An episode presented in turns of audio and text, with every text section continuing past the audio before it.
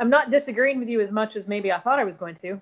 An idea whose time has come cannot be stopped by any army or any government. The Honoring Ron Paul podcast starts now.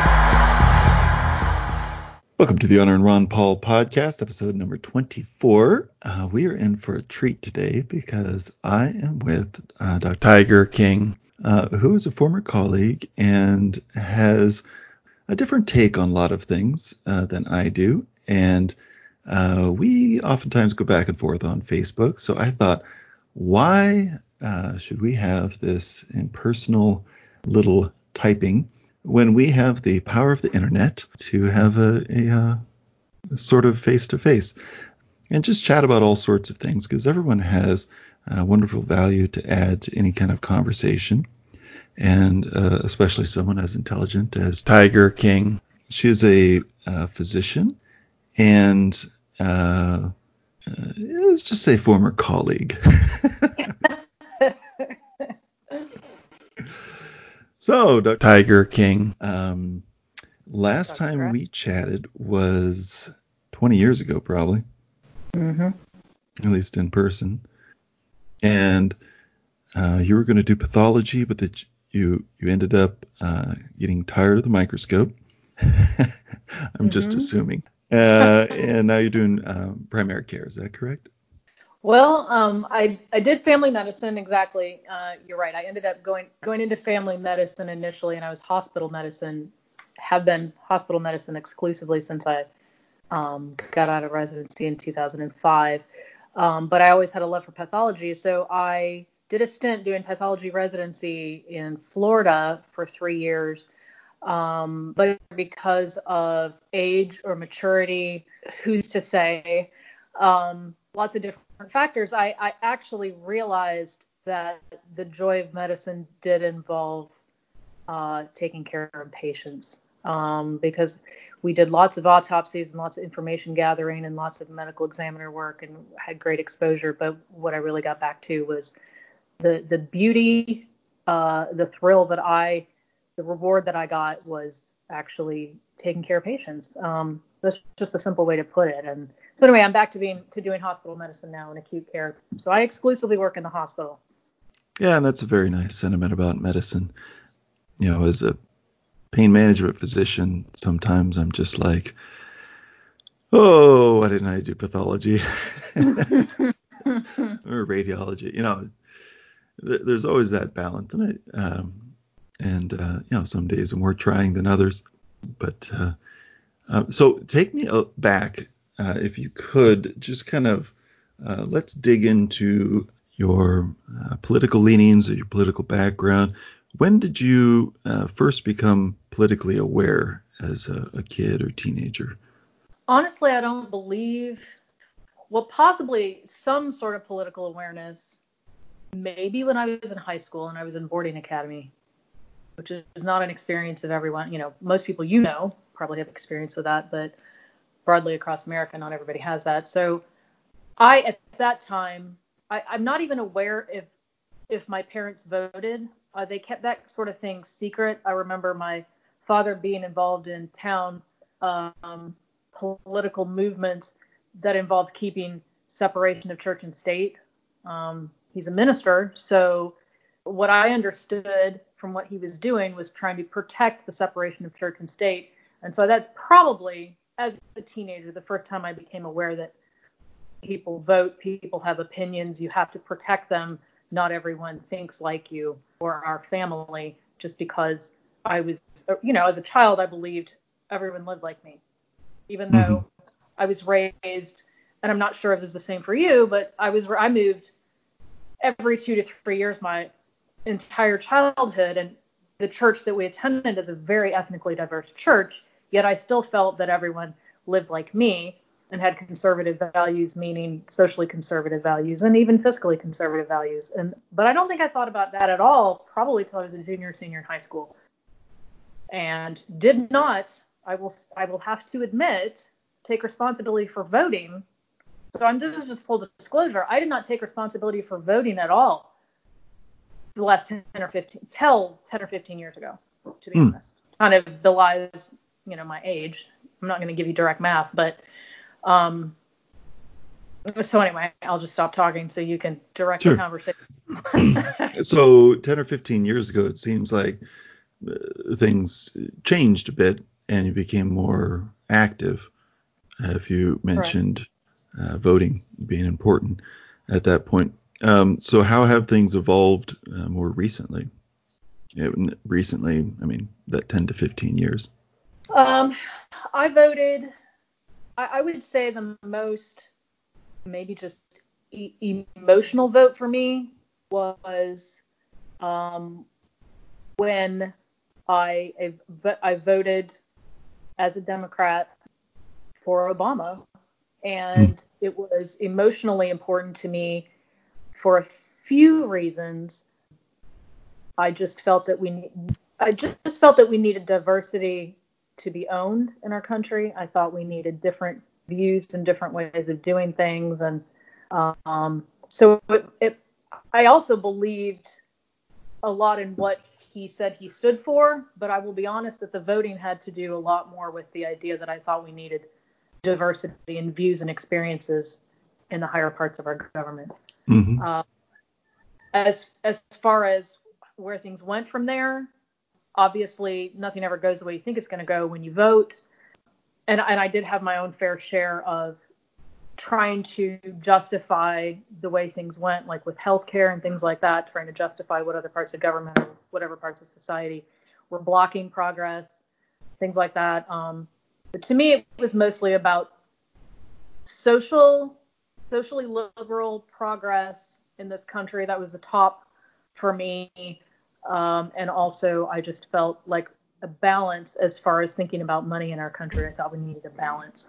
Um, and then what it's done since then, I, I, I fully expected a, if you want to call it a backlash, uh, and that's what happened. And so the pendulum always swings. Um, and so I have had to do some self-searching and and try to stay open-minded and and things and and kind of see that there are many people have different experiences. So many people have different reasons for coming to the voting situation, um, and they are just as valid as mine. So the journey since then has been trying to remain open-minded. That my experience, while I think it's perfectly valid, does not really extrapolate out to everybody else's.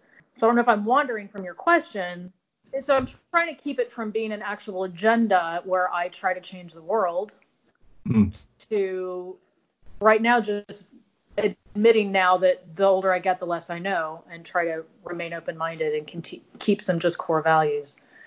Um, So let's Correct. talk a little bit about core values. Uh, have you ever read um, uh, like um, Jonathan Haidt, The Righteous Mind?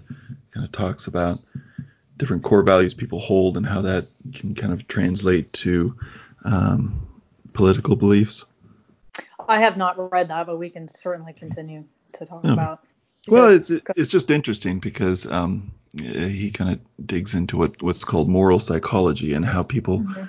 um, have different um, uh, kind of almost genetically determined moral compasses as Mhm. far as what categories uh, are most uh, pressing or most interesting to people, and that then has uh, consequences in um, voting and political Mhm.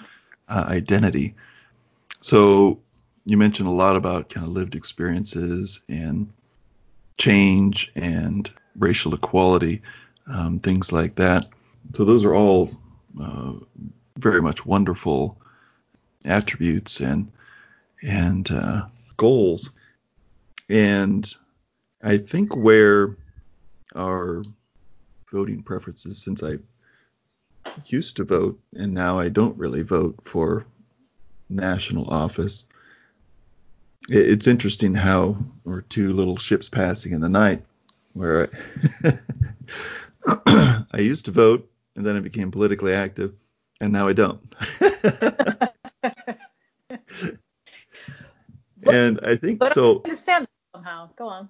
Uh, so I think how a lot of kind of things, because because in this, um, you know, in in some of the research as far as how uh, Democrats and Republicans kind of vote and whatnot, um, there's always that weird outlier of libertarians because when you run a what they have these different moral tests as far as you know which moral categories people are using to influence their uh, their ideas.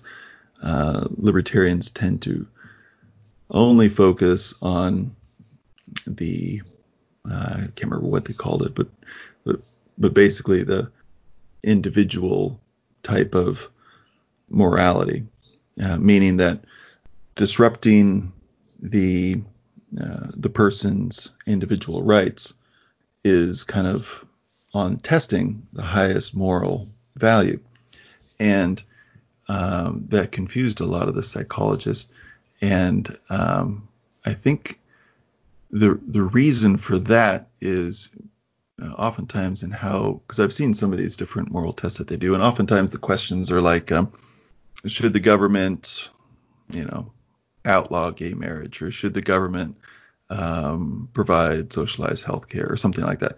And so right there, you lose all the lose all the libertarians. Like, you know, of course not. You, you add, you just said, should the government, and answer, whatever's after that, is going to be no. they shouldn't.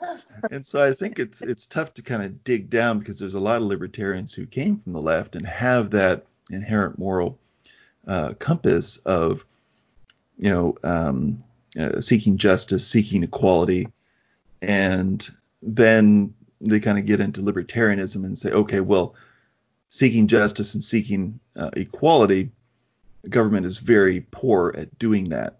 And then you have people from the right that are you know, focusing more on uh, pulling them up by the bootstraps and, you know, uh, economy is important.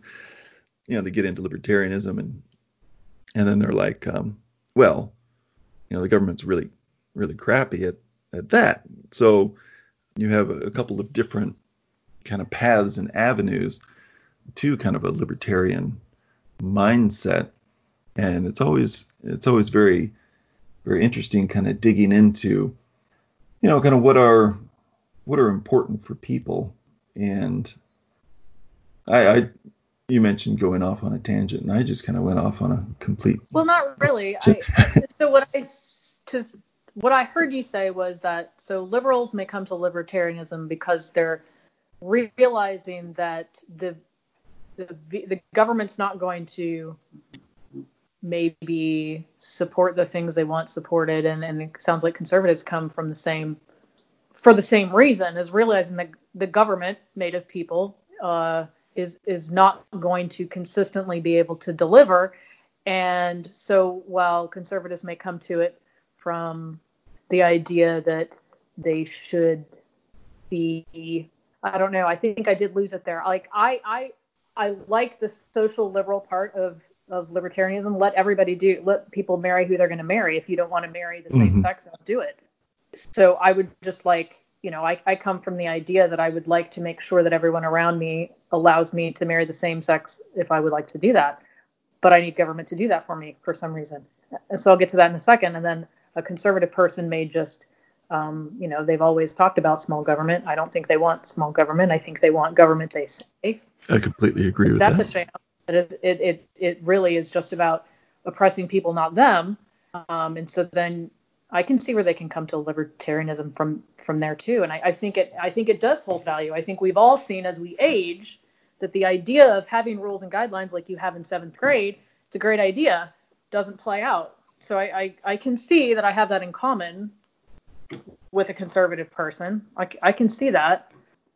So that's attractive as I'm reading as I'm reading about your as I'm reading about your beliefs, Howard, it, it is attractive because I will agree with you that that uh, government does not consistently deliver, and it's easily rigged and easily influenced people because people are easily influenced. So, yeah. going back to the most recent Facebook interaction that we had, you were delightful enough to listen to the last podcast, episode 23, with Dr. Larson, mm-hmm. and in that we kind of chatted about COVID, about government response, and you're, uh, as a hospitalist, uh, much more on the front lines than we are. So uh, I would like your input as far as how you see this COVID thing playing out and I don't want to say COVID thing because that, uh, you know, uh, doesn't respect the people that have been severely affected or killed by it. But um, just uh, what are your thoughts on this? What can um, people do on the individual level, and what can people do um, through government that would you know, be helpful at this time?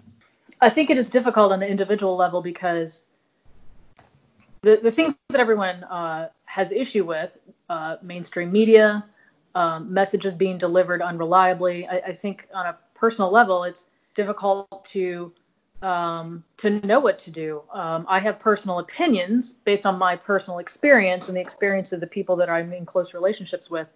And um, I think on a personal level, the, the biggest part is realizing that we do not have all the information about this. This is a pandemic. Uh, it was predicted. We were not prepared. We do not have information. Now, we're starting to actually collect information. And so this information will evolve over time.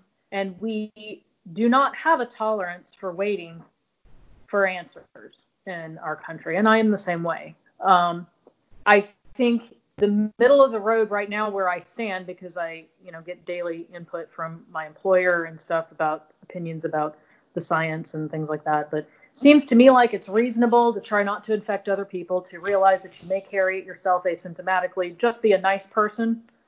Um, try to stay distanced, distanced from other people. Um, I do believe that uh, until we have testing um, that's appropriate, we're really not going to know necessarily what happens. I do think that personally, just try to be nice. And when you're at the grocery store, please stay six feet away from me. That's all I have to say. I will be wearing. Um, just because I think that it's, to me, I think that it's polite, not under the idea that I think I'm going to not get it when I go out, but I would like to be polite to other people. And right now is that we just need to realize that stuff is still evolving and everyone's experience in every different zip code is different. So we we just have to remember that this is an ongoing situation and and that's about all I have to say, sort of from a medical standpoint, but just my personal opinion. What yeah. are you going to say? Well, and especially as healthcare providers, since we are coming in contact with so many people, I think it's important that we wear masks out in mm-hmm. public so we're not one of those asymptomatic spreaders that are I think there's been recorded several cases of uh, asymptomatic spread, and there's just on Medscape a, um, a meta-analysis or review of social distancing, masks, and things like that, and uh, they had some some more raw numbers as far as the effectiveness of those, and it does seem to be um, effective um, for all these things. And so Sorry, I got a little something in my throat. Um, could be the COVID. Uh, so I mean, you don't know, Howard. gotta get gotta get tested. Um, so I think we both can definitely agree that the particularly initial government response and CDC guidelines and recommendations uh, were woefully lacking. Yes. Um, yes. And so let's just dig right into the different responses by the government and where do you see the lockdowns going and um, were they uh, effective? I believe that a lockdown was probably excessive. However, I do believe we had some measure in some communities of flattening the curve. I do believe that. And the reason is not because, like, initially I got on the Johns Hopkins little grid and I had it constantly in the background when I was at work and I kept track of every case in Florida because that's where my parents lived and I knew all the data and all the numbers as they changed by the hour and and watch the graphs and the mathematical models. And now I shut all of that off and I don't watch it at all because I no longer believe it.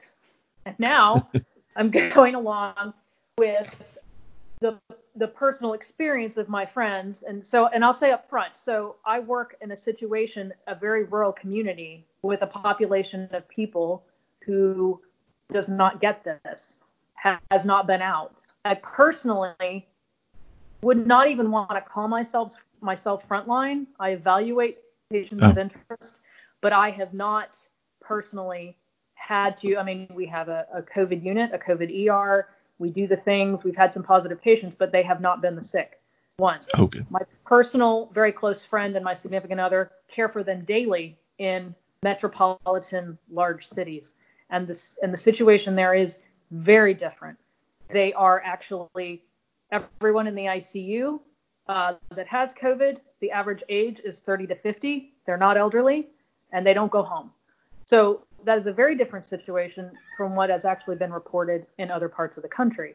So the only reason I remain concerned is that I personally talked to someone at the end of their workday who has a very different experience. So what I take from that is the fact that even if we try, I would love it if we could report all the data and it could all be real, collected data that is meaningful so we could make good decisions, but we don't have that. So what I now go with is the fact that Georgia opened up a month ago and now their numbers in the hospitals are going up. Um, does, does that mean that the overall incidence or prevalence of death um, is super high and that when I go outside, I should assume I'm going to die if I go to the grocery store? No, because I will agree with you that overall, mo- the vast majority of people don't get it and don't get it where they get sick and die. But it's still happening, and it's still, for some reason, a very heterogeneous disease um, with very profound and dramatic um, ways that people die. So my per it, it's per its experience. Now that I'm just making decisions, it's based on actually what I see, not what I watch on TV. Um, what was your question now that I've ranted on about that? Because it actually has caused a lot of emotional um, distress for the people that I know that do um, this work and the people that I work with. Um, just watching the actual denial that anyone is actually sick by other healthcare workers that aren't working in the same zip code or at the same hospital mm-hmm. um, is, is it is kind of difficult. But but that being said, where I personally live, I have a place on almost an acre where I just go and sit out and do my gardening all day, and I see zero of this. I personally could choose, if I wanted to, to believe that nothing is happening in the world, that there is nothing different about the world. Um, so that's what's most striking to me is it's really based on our personal our personal experiences are so are so varied. And I also am in a position of privilege where I get to choose where I live and I get to choose my interaction with society based on sort of my job. Not everybody has that um, that luxury based mm-hmm. on the kind of life that they that they live. So anyway. Sorry. So with with all this variability in uh, zip code and with all this variability in potentially now even different strains, uh, some being much more virulent than others, do you see a, a potential role for kind of one size fits all rules, or should each hospital system, each uh, community uh, be able to kind of um, choose and dictate how they address it, similar to how your local hospital is is making different edicts and decrees as far as okay, well, this is the current science and this is what we're experiencing in this area, so you know follow these particular guidelines. I think it should be individualized. The problem is, is not every um, company and not every institution is going to start with the with the and here's the science part. They're not because they don't and they mm-hmm. haven't. but if they did, I, I, do believe that it should be individualized, um, probably by s- communities within the state. The state should make guidelines um, and then maybe base it on because I do think it has a lot to do with rural versus um, urban settings and a lot of socioeconomic differences in how people um, get to work and don't get to work and public transportation or not. I, I, think it should be individualized. I do think, however, that there has to be some central way to have a, a sort of an agreed upon um, basis of the science and and and I really don't know the answer for how to have a central um, or somewhat uniform way to say get treatment to people or um, that, that's the answers that I don't have right now. As far as lockdowns go, I, I really do think that it should be based on the community. I can say that now though because I realize in my personal community where I spend most of my time, which is very rural, um, things are different. And they're like, okay, you guys need to social distance, and we were all like, this is what we do anyway. Like, just go home and be as you were. I mean, that's that's the, and and and nothing happened. Um, so, so I will agree that just having a, a, a one size fits all for the for the entire country is will cause problems, economic problems, and death for other reasons. I do agree with that. Um, but I, I, but not having a uniform. Um, I am a fan of systems. Um, a mm-hmm. hospital can't run without known systems, and uh, so I believe maybe on the state level, if things were uniform, the state, the people in the state know their state better. I, I still think, um, but they just don't have the resources that I do feel that the federal government should have had from the beginning. I mean, we are in fact one country. I don't know, Howard, because some of these resources are very cost demanding mm-hmm. and resource demanding. So if uh, this is going to be a little dig. So if everybody had more money because less taxes were taken out, would be able to afford these resources? every, every personal person? I mean, or corporation. I mean, don't get me wrong, I don't enjoy. I, I also have a residence. The moon. You know, taxes. I mean, I. I well, let me. So I would love to keep all my money and manage myself, and because I feel like I, luckily, I, I'm at a situation where I feed myself. I have savings. I have weapons. I have a perimeter. I have the ability to feed myself and my family um, I have resources right now um, and a presence of mind to, I think, use them reasonably. Uh, but not everybody has that. And at some point, I have to realize that the reason I can actually get to my house is because somebody else built a road to get there. I mean, you know where I'm going with that. I could probably get there with my four four wheel drive, probably, yeah. but you know, but it's a steep hill in West. The moon. So yeah, I, I mean, realize that I wouldn't be able to you know, I can't make back a vaccine for my child. I personally can't. Pretty smart, don't have the resources to do that. So I don't know. So what about? Um, I mean, the AMA used to have uh, uh, quite a quite a big influence on physicians, and 80, 90 percent of physicians used to belong to the AMA, and now it's um, you know 10, 15 percent. Uh, and they used to provide quite a bit of guidance as far as you know uh, guidelines and oversight, um, that could potentially be a, a, nationwide clearinghouse of information. And uh, I mean, why does the coordination of um, medical resources and decision making have to come from a, a system in which uh, people are voted in place and have the ability to use force and violence to get compliance as opposed to just a voluntary organization like the AMA or like um, large hospital systems or large corporations or insurance companies, all these scary things. Uh, so, I mean, everything has uh, pros and cons, and I just uh, um, the coordinating effects of of government I see as inferior to the coordinating effects in kind of a voluntary system. Um, I mean, you see all these huge corporations coordinating things from all around the world, and things all arrive about the right time, and and um, everybody is kind of working towards a goal without even knowing that they're working towards a goal. They're just you know putting products out there at a certain price point, and it's the market itself that's kind of arranging everything. I mean, we're we're all kind of at a a certain place in our technological progress as a as a society, as a human race, and so there's always going to be limitations of what we can do.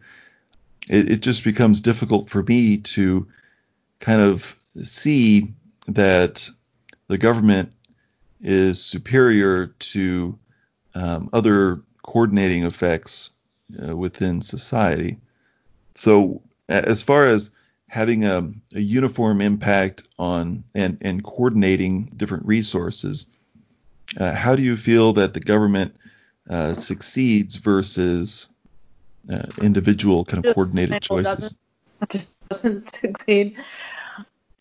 I, I feel that it is it is bulky and based on policy. Um, I, I I would sort of agree that the thing is done right if it's done right according to the standard operating policy, not necessarily what the outcome is. Um, so it is very inefficient. I think it is very inefficient. Um, I think it's inefficient because um, because the humans that inhabit these positions uh, immediately w- w- i'm guilty of this myself if i have a responsibility if i have a job i come in um, all guns blazing at the beginning and then i settle into knowing what i have to do and what i don't have to do and, and that's mm-hmm. self-preservation in a way and i feel that that's how government settles out um, to be a less efficient um, entity there's no reason to be efficient you still get to go up to work the next day and get the same paycheck and it doesn't matter in in some situations. I have to be careful.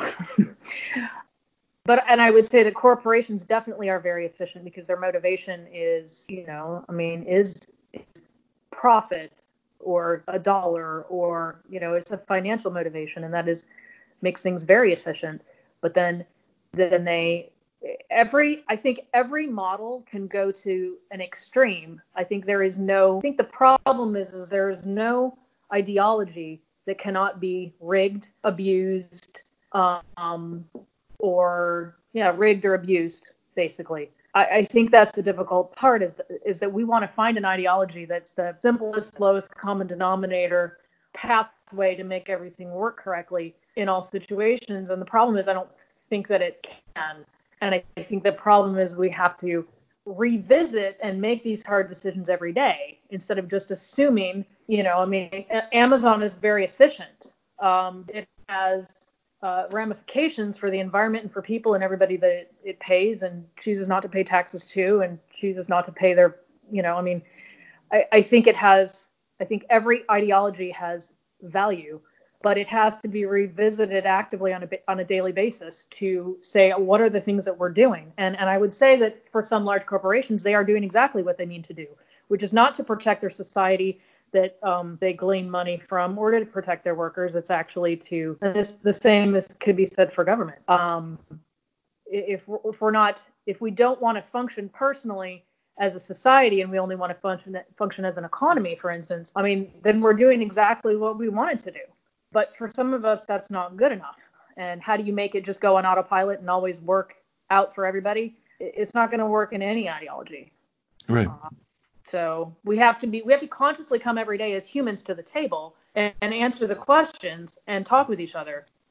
I guess that's all I've come up with so far in my middle age. but I'm I will agree with you, Howard, that I, I will agree that there is very little efficiency in, in the government managing this. Could there be? Yes. Is there? Mm. No. Yeah. I, I do I like do I like do I have problems with authority? Yes, I do. And I'm not, you know, I mean, I have some history over the past 20 years, and I, I'm not, I'm not a fan of authority. So, uh, you know, and and back to what you were saying about maybe a genetic predisposition. I think I started. I, I think when I started trying to think for myself, I was a little more to the left because I felt my personality needed to be cared for. So I will give I will give you that. I will think that that is um, it might be because I was born that way or maybe my early childhood or something like that. But I think there is a genetic predisposition to how you look at the world and what your political leanings are and what you need from the people around you. I don't know. I don't know if it's reality. It's just that that's probably what influenced it. But yeah, well, it, it's nice that uh, we're somewhat agreed upon with the uh, different levels of government making kind of different decisions mm-hmm. um, because that's in the past been somewhat uh, divisive within you know some people um, advocating smaller more localized government control and, and others wanting you know one size fits all even advocating uh, the UN having a larger role in making decisions so things are much more uniform can I can I interject? What is your thought about the fact that okay, so someone who works in a small rural community knows better about the workings of that community than than someone outside of that community. That's absolutely the case, but but they don't have as much experience in mm-hmm. certain mm-hmm. of their large picture aspects of it. And so how do you how do you mesh that? I mean, I see that in my personal place of, of work is that you know there's well we've done this this way for 50 years which which worked and i should respect that but they don't have experience with high volume high critical um, situations and so they mm-hmm. could i guess get some value from someone who has a different experience or is more connected so i i don't really know what do you think about you know nobody knows better how to run the moon than the people that live there except that when something new comes to the moon, possibly reaching out to someone at a different level might be helpful. I, I mean, I don't, mm-hmm. I don't know. I just don't see why the the CDC, FDA, and the government would be anyone's first choice as far as reaching out for more information. Um, no. I, right. Well, um, and, and, actually, interestingly, that was the first place we were getting information, as I'm sure everyone was, and um, caused they told us really not to wear masks. professional conversations that I cannot believe I actually had uh, based on that. So, yeah, I mean, this really, yeah, yeah, I, I really have had to reevaluate where I think, you know, um, how I think things should be run, but I, I don't know, but I can't, but I can't, I can't get there. I can't get there to say. I mean, I, I like to isolate and be by myself, and I don't really like people and all that kind of stuff. But um, I, I really can't get to how to do it entirely by myself. So maybe I'm just extrapolating too far. Mm. Um, well, I think that's um, a, a, common misconception is that um, because libertarians are very interested in individual rights, and we see that as kind of the basis for civil society, that we don't want there to be rules or governance or um, coordination when it's it's quite the opposite. We see that you know uh, different imposed governments and different legislated laws are uh, interfering with and interfering with uh, and, and, disrupting the coordination that would naturally happen between uh, large groups of people. You know, every time there's you know an artificial barrier set up, you're, you're going to kind of lose that um, lose that natural inclination of humans to to interact and see other people as potentially the same in group. Um, I mean, uh, like when I mean the Middle East is a mess because you know after World War One they just whacked up the Ottoman Empire just randomly, and those artificial boundaries eh, went through different you know nations or different groups of people that had been coordinating, and now all of a sudden Iraq and Iran are two different things, and half of them are Persians and half of them are you know whatever, and they're all fighting. Um, and so on a on a much more localized, more recent level, you kind of see that that similar type of thing. How these different uh, different rule structures that are imposed and are unnatural. People are going to chafe against those because it's not what their uh, society and group have kind of naturally come about mm-hmm. to um, coordinate with. And so um, so kind of related to what you were saying. So so if every community, if you want to call it that, was left to their devices and they could decide how they wanted to handle, I don't know, crises or whatever. Um, I, I, what what do you do with the people that fall through? The, I mean, this is you've heard this argument a lot, I mm-hmm. suppose. People that fall through the cracks. So let's remember Katrina. Lots of people, lots of people love to be heroes. There's a lot of people that love to wait till a crisis and come in with their big four by fours with their flags on the back and save things and save mm-hmm. people. What are they doing in the meantime that these people uh, needed to be? What are they doing when they didn't need to be scooped up from a flood, but they were living in a poor district in between catastrophes? Nobody pays attention to these people until someone can get some glory from saving people. That's mm-hmm. what I think about philanthropy. I mean, how how does it how does this community um, actually take care of all of its people? Uh, how? That's just I mean that's just a libertarian yeah, and I, Well, they they wouldn't take care of everyone, and I think anybody tries to spin libertarianism as utopian uh, is uh, is not really understanding the argument. The argument is is that the people that fall through the cracks will be fewer than the people that fall through the cracks within a government system. And there's going to be, I mean, particularly now with the internet and all these GoFundMe and all these social interactions that we have available to us, I think it, it would be more likely that more people would have um, a better life and the poor would be more taken care of than through, I mean, just like, for an example, you mentioned Katrina and uh, the devastation there. But as a, as a group of people in the U.S., we're very focused on Katrina, whereas there's a massive tsunami in 2012 that killed 200,000 people or something like that over in. Uh, so yeah, I forgot where it was. I mean, we, uh, Thailand. No, man. The global citizen. I don't know, but I mean, so since there's kind of these artificial boundaries, you don't really think about uh, people in in uh, the world itself. So I, I always try to figure out, you know, what going back to the idea of privilege. Yes, um, we all have privilege, but sometimes what I see as the mm, the deficit of um, quote unquote the left or Democrats or progressives or whatnot, they're they're very much uh, the redistribution and um, tax policies kind of end at the U.S. boundary. I mean, like you could, you know, easily be in the one percent of the entire world if you just make, you know, thirty thousand dollars a year. You're in the top one percent. Oh, you know, screw the one percent.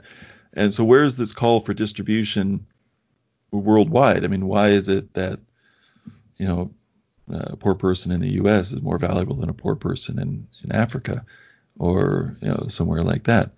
Um, so I see that as kind of this uh, artificial concern and uh, artificial uh, limitations in how we kind of see things.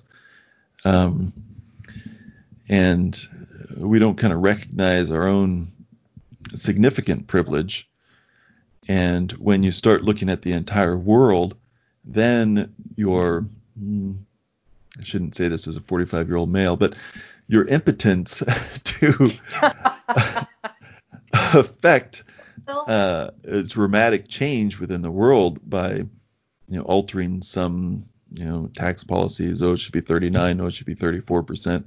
Uh, oh, top one percent should get 70 percent. Whatever. I mean, all that stuff has almost nothing that it can potentially accomplish relative to uh, decreasing trade barriers, uh, decreasing rules for starting companies, um, and decreasing, for goodness sakes, the wars where we go and bomb a bunch of poor brown people. Um, so uh, I just um, have a hard time getting super excited or involved in our U.S. national politics uh, when it's going to have so little difference to so few people. Really? I mean, yeah, a million people is a lot, but a billion people is a lot more. so and eight billion I mean, people is a lot of people. I mean, uh, yeah. Yeah, yeah, I mean, if if you kind of look, all right, so who are we gonna have here coming up? Trump and Biden, right? Yeah. Um, and Jo Jorgensen, woohoo! Uh, she's libertarian uh, presidential nominee. anyway, she's awesome. You should look her up. Um, so, anywho, what uh, policy-wise, not not rhetoric, not kindness, not mental acuity. policy wise, what do you see as a potential difference between Biden and Trump for the next four years? Um, you know, the the, the only difference to answer you, um, the only the difference that I see if if Biden actually uh, is allowed to be president, because I have some issues with someone ceding when they lose, and I'm not sure that'll go down well, um, is that I, I'm not sure that he will try to start as many fights. That might be the major difference. Um, he may not rile up as meant directly on purpose, try to stir up as many issues. Otherwise, I, I'm I'm not really sure that there will be um, any policy differences that, first of all, can happen anyway. I, I don't know that there's power at this point for the president, any president really, other than directly inciting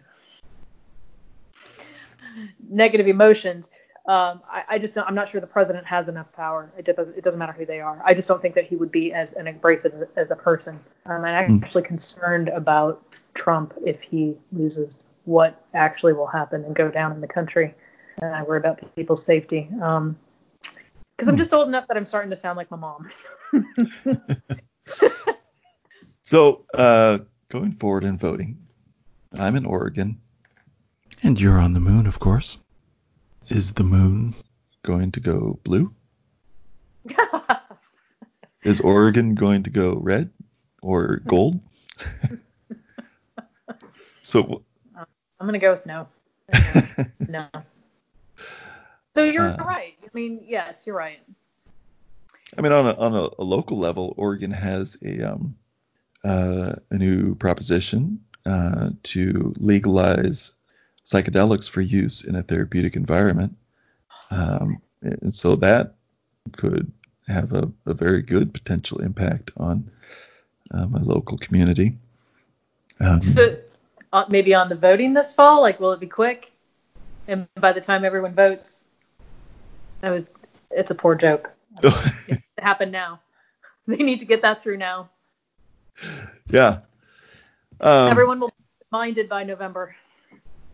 That's interesting. So I think that that is really interesting because of um, the there's very much a divide from what I see in different people and their political backgrounds based on what they see Trump as and uh, Trump's pros and cons. Obviously, on the right, you know, uh, some people literally have been saying that he was sent by God to drain the swamp, and he's playing 4D chess every time he screws Man, he something was, up. He was well, no, he was sent so, by God, but as a final test.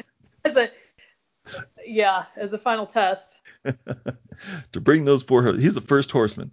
Yeah. So, uh, so um, and then on the left they see him as a um, uh, extremely racist, uh, provocateur who uh, you know is in alignment with Putin and and all of these things, and so um, uh, it's just always uh, interesting what a you know vast difference um, people have uh, perception, actual perception. perception of the same. Right, and it reminds me of those those wise men yeah. the wise men kind of poking on the elephant, the six wise yeah. men poking on the elephant, and it's appropriate that we call him an elephant since he is uh, morbidly obese. Um, but uh, would you like to hear my impression of Trump? and you can tell me where I've gone off the rails. I want to know how your employer doesn't listen to your podcast and give you hassle for this, because I have to be very careful with what I say because I'm a gov- federal employee. So. Oh. oh yeah. Um, he doesn't even know about it. Uh, anyway, don't go there. So we do both respect our commander in chief as commander in chief, which I do. Um, and I do think he has innate skill and ability to understand other people's uh, emotional and mental state. That is a skill not everyone has, and he capitalizes on that. So he does definitely have skill. we would agree.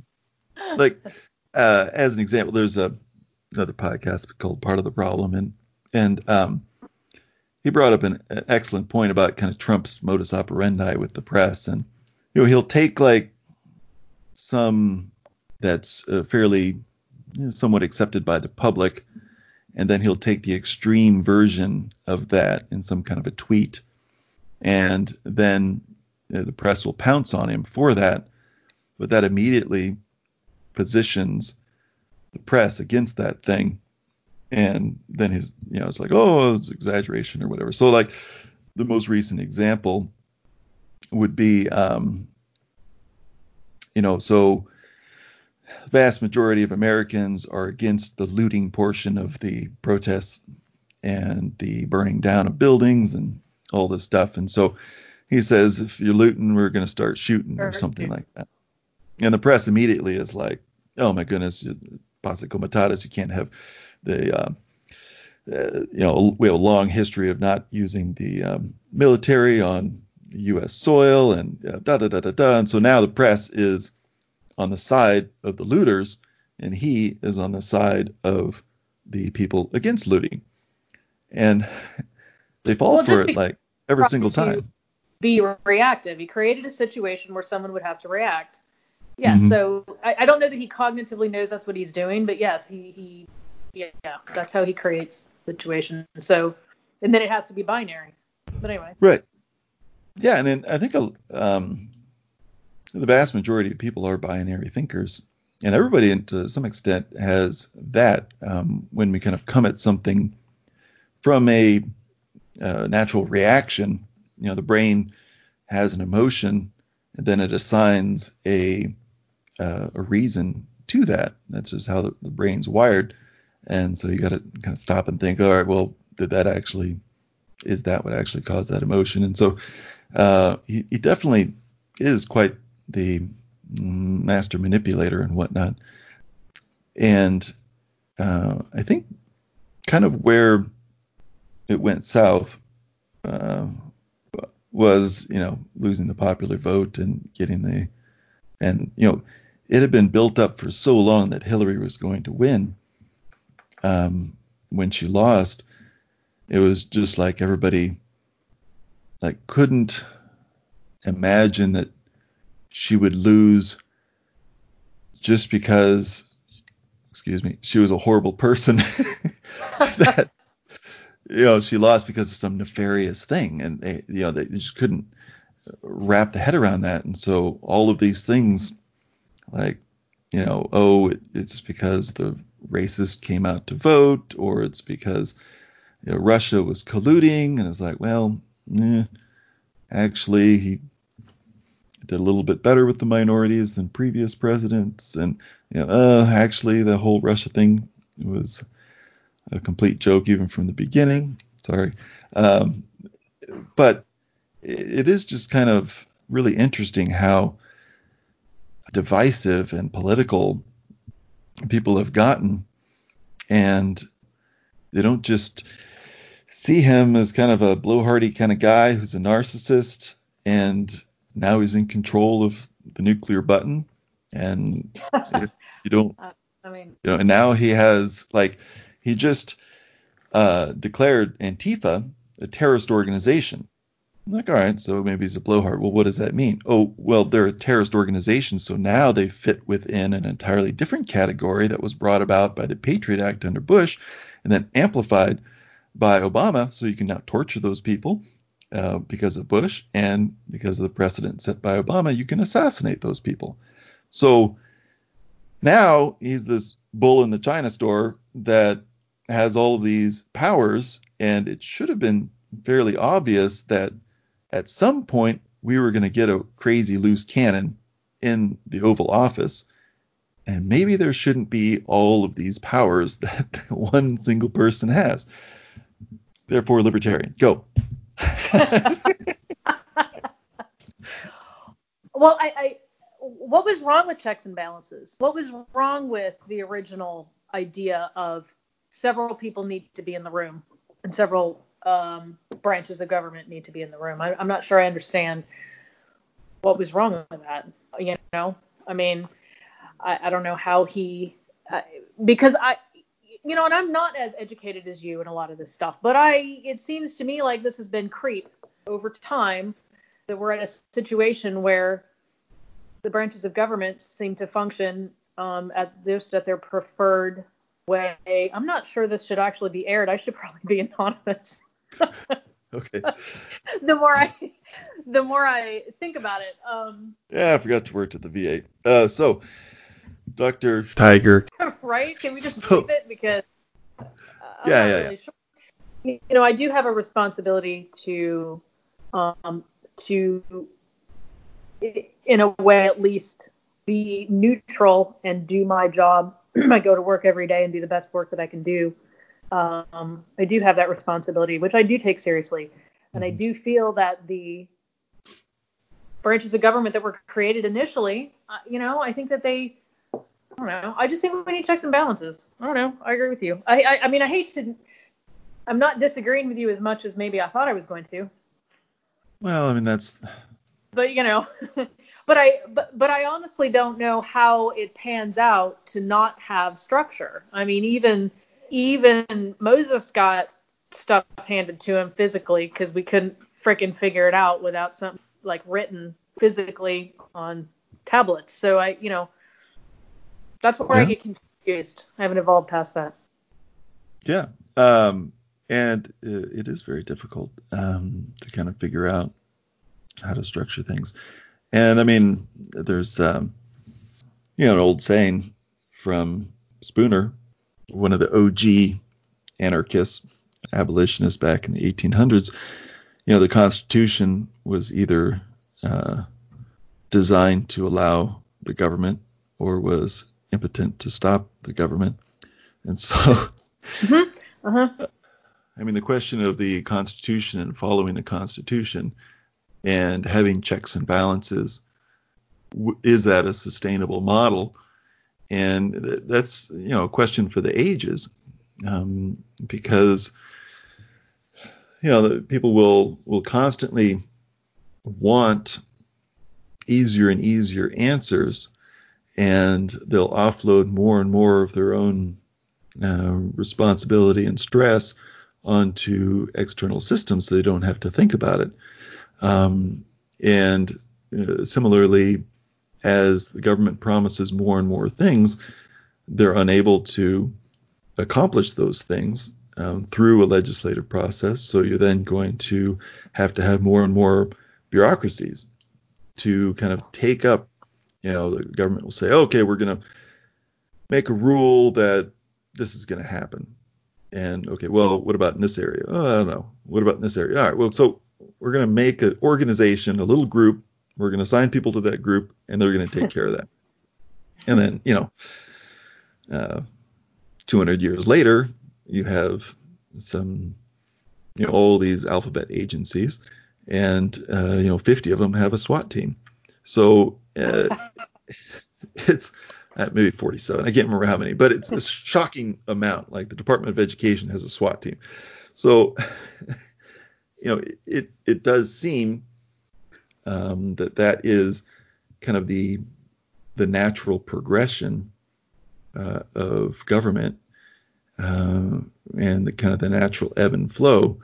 And the concern is is that when that runs its course, and you have now the largest government that's ever existed, and we have 800 bases throughout the world, how sustainable is that and how does that get wound down without more of what we're seeing in the streets right now?